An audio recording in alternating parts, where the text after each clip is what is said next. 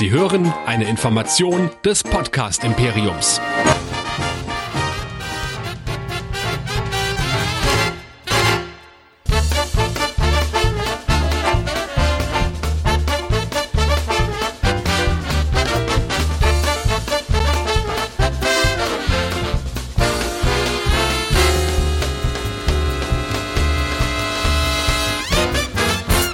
Apokalypse.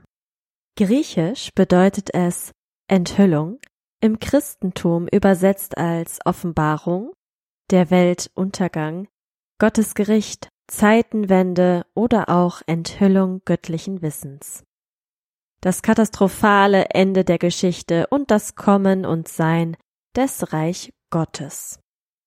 Das sagt Wikipedia zu diesem Begriff und damit heiße ich euch herzlich willkommen zu einer neuen Podcast-Folge hier bei Nerdizismus, dem Podcast für Nerds und Cosplayer. Mein Name ist Anja oder auch Forever Nerd Girl und ich bin mal wieder am Start mit einer neuen Nerdizismus Singles Folge. Und wie ihr euch vielleicht schon denken könnt, heute geht es um die Apokalypse, die Endzeitstimmung und was uns so daran fasziniert und was auch mich daran so fasziniert. Außerdem wollte ich mal die Wahrscheinlichkeiten beleuchten, welche Endzeiten uns vielleicht noch erwarten, die wir filmisch schon gesehen haben.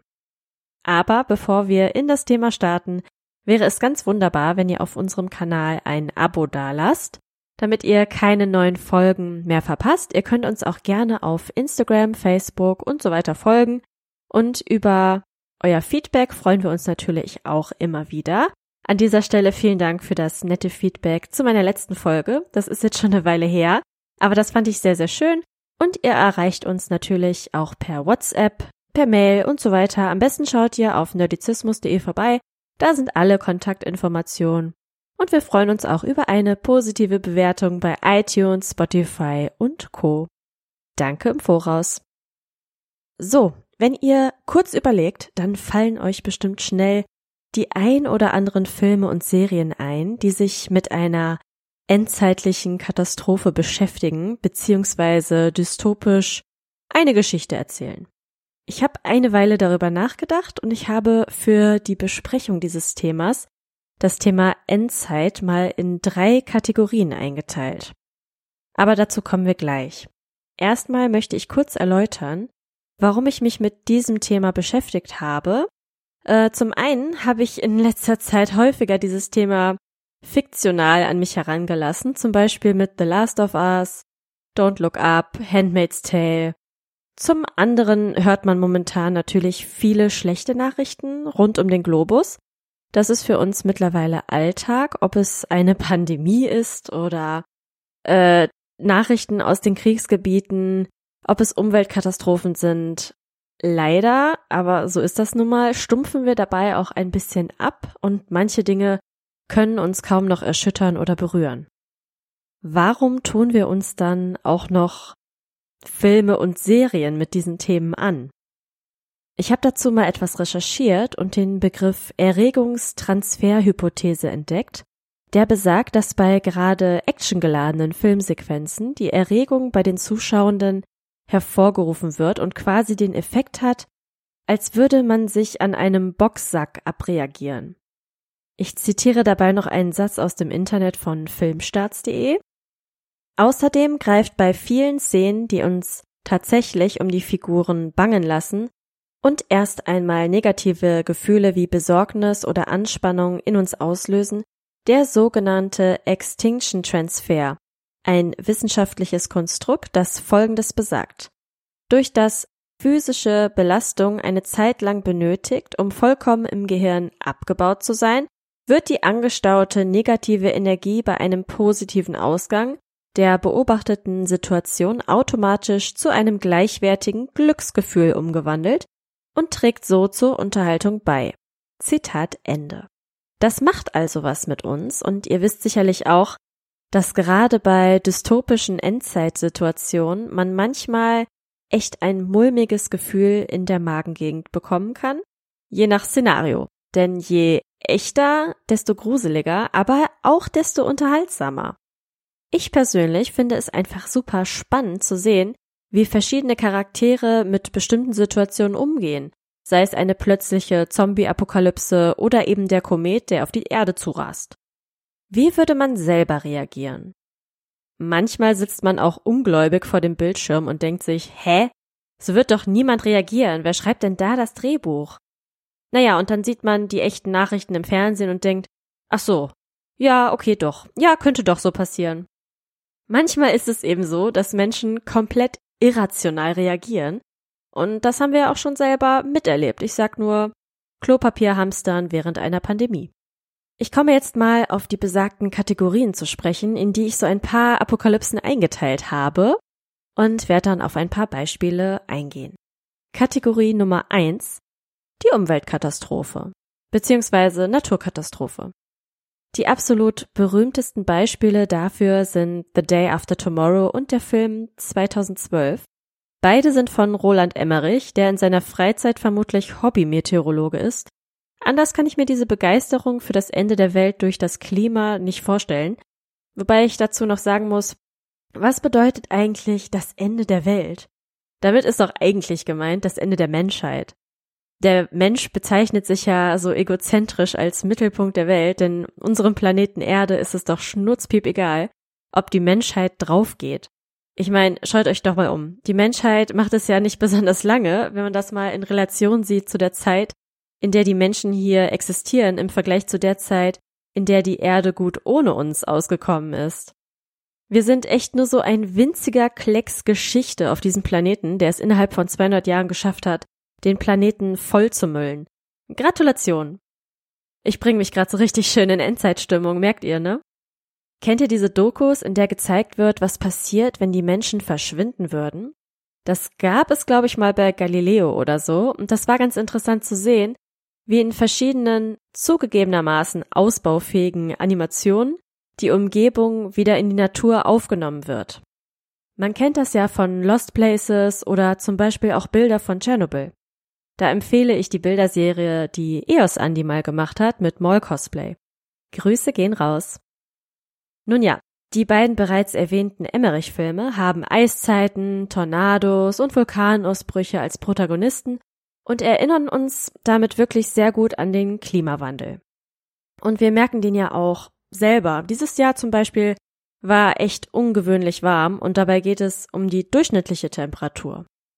Vielleicht erinnert sich der eine oder andere noch an den Erdkundeunterricht, als man Temperaturamplituden ausrechnen musste.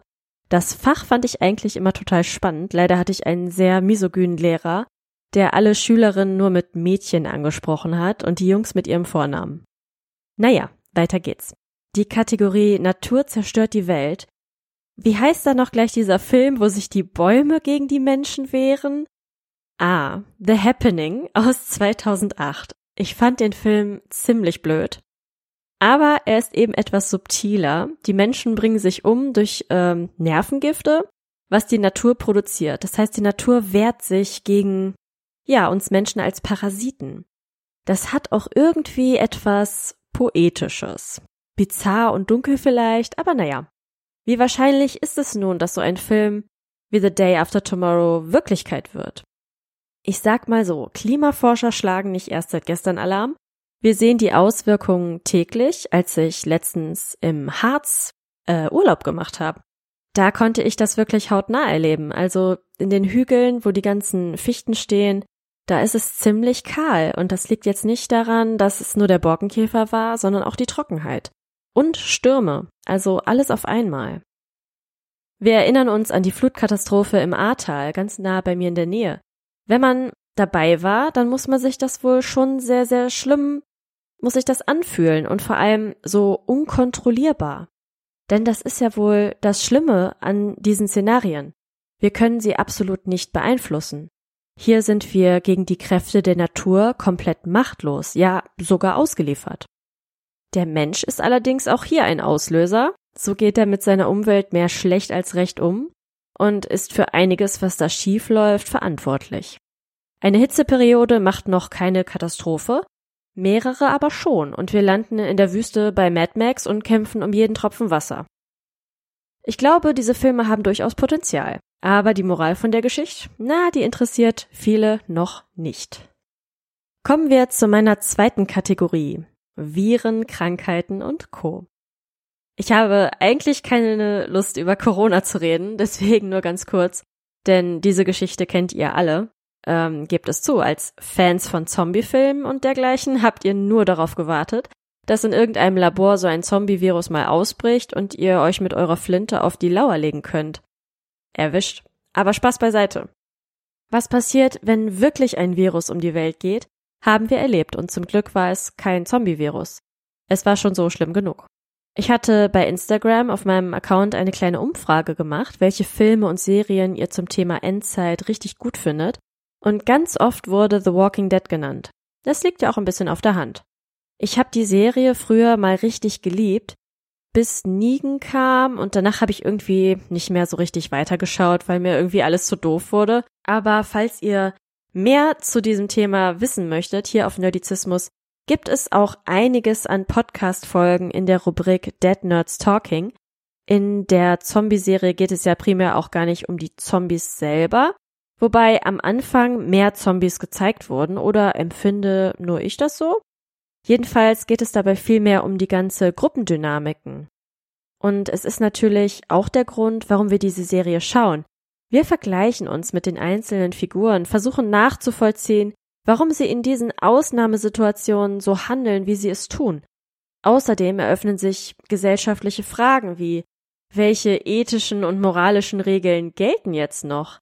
Wie weit gehe ich mit meinen eigenen ethischen Anforderungen? Was tue ich, wenn es ums Überleben geht. Bei Walking Dead war es natürlich auch dieser unterschwellige Grusel, der immer dabei war, der das Ganze spannend für den Zuschauer gemacht hat. Aber ich persönlich finde, dass dies nach ein paar Staffeln total umgeschwungen ist. Irgendwann wurden die Menschen gruseliger als die Zombies. Wobei Zombies ja auch nicht gleich Zombies sind. Es gibt diese lahmen, schlurfenden Zombies, die du auch von Namen ganz gut erledigen kannst. Aber was ist mit diesen schnellen Dingern?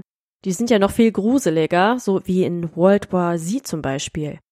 Oder diese Klicker bei Last of Us. Okay, bevor ihr losweint, ich weiß, das sind keine richtigen Zombies. Bei The Last of Us handelt es sich um einen Pilzbefall, der die Menschen kontrolliert. Als Parasit sozusagen. Das Game dazu habe ich nie gespielt, aber die Serie fand ich wirklich richtig toll und sehr, sehr spannend. Sehr gut erzählt und realistisch umgesetzt und schauspielerisch auch sehr gut besetzt.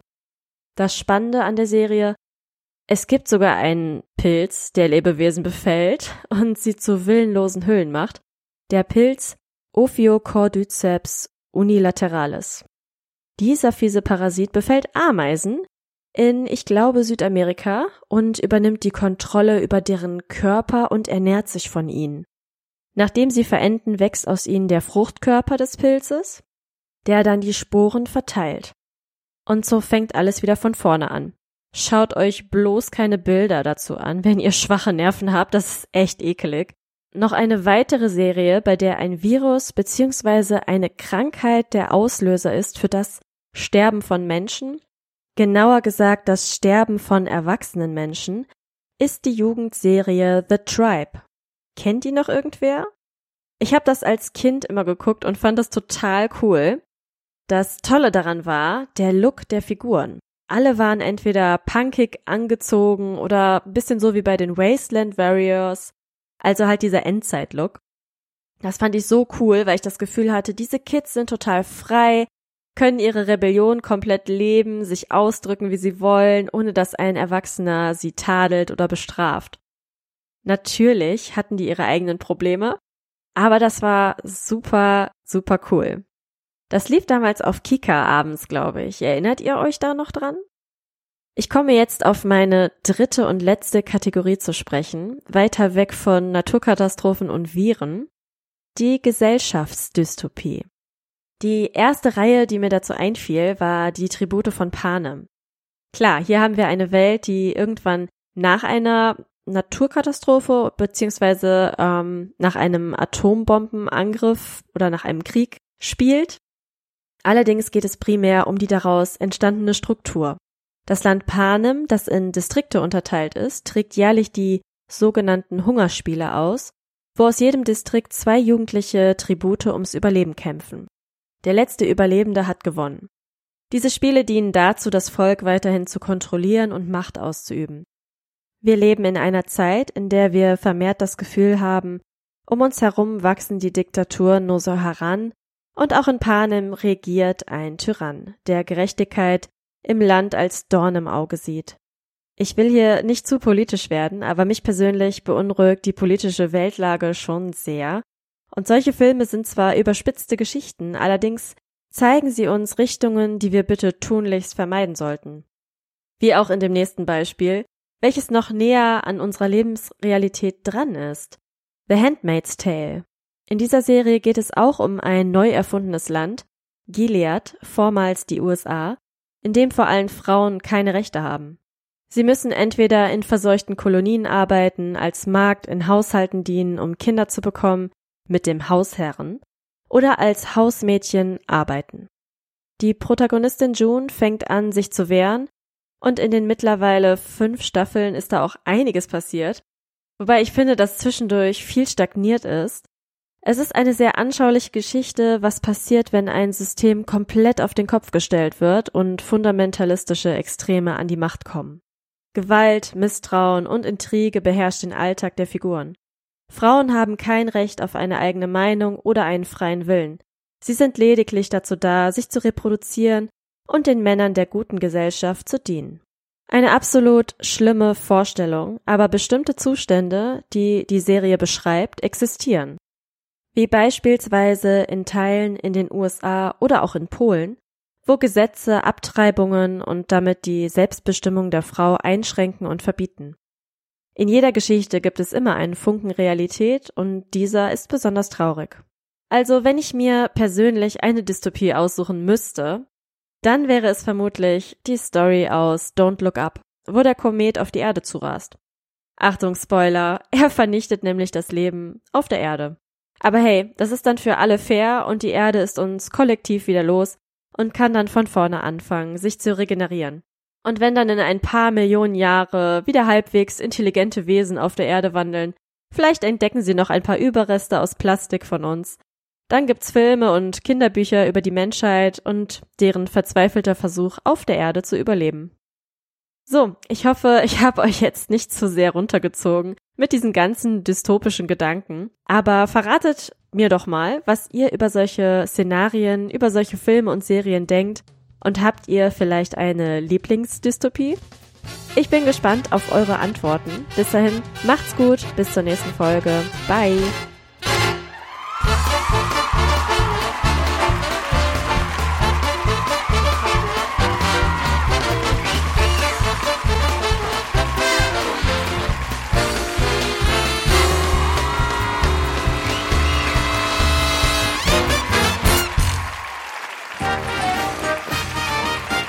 Eine Produktion des Podcast Imperiums.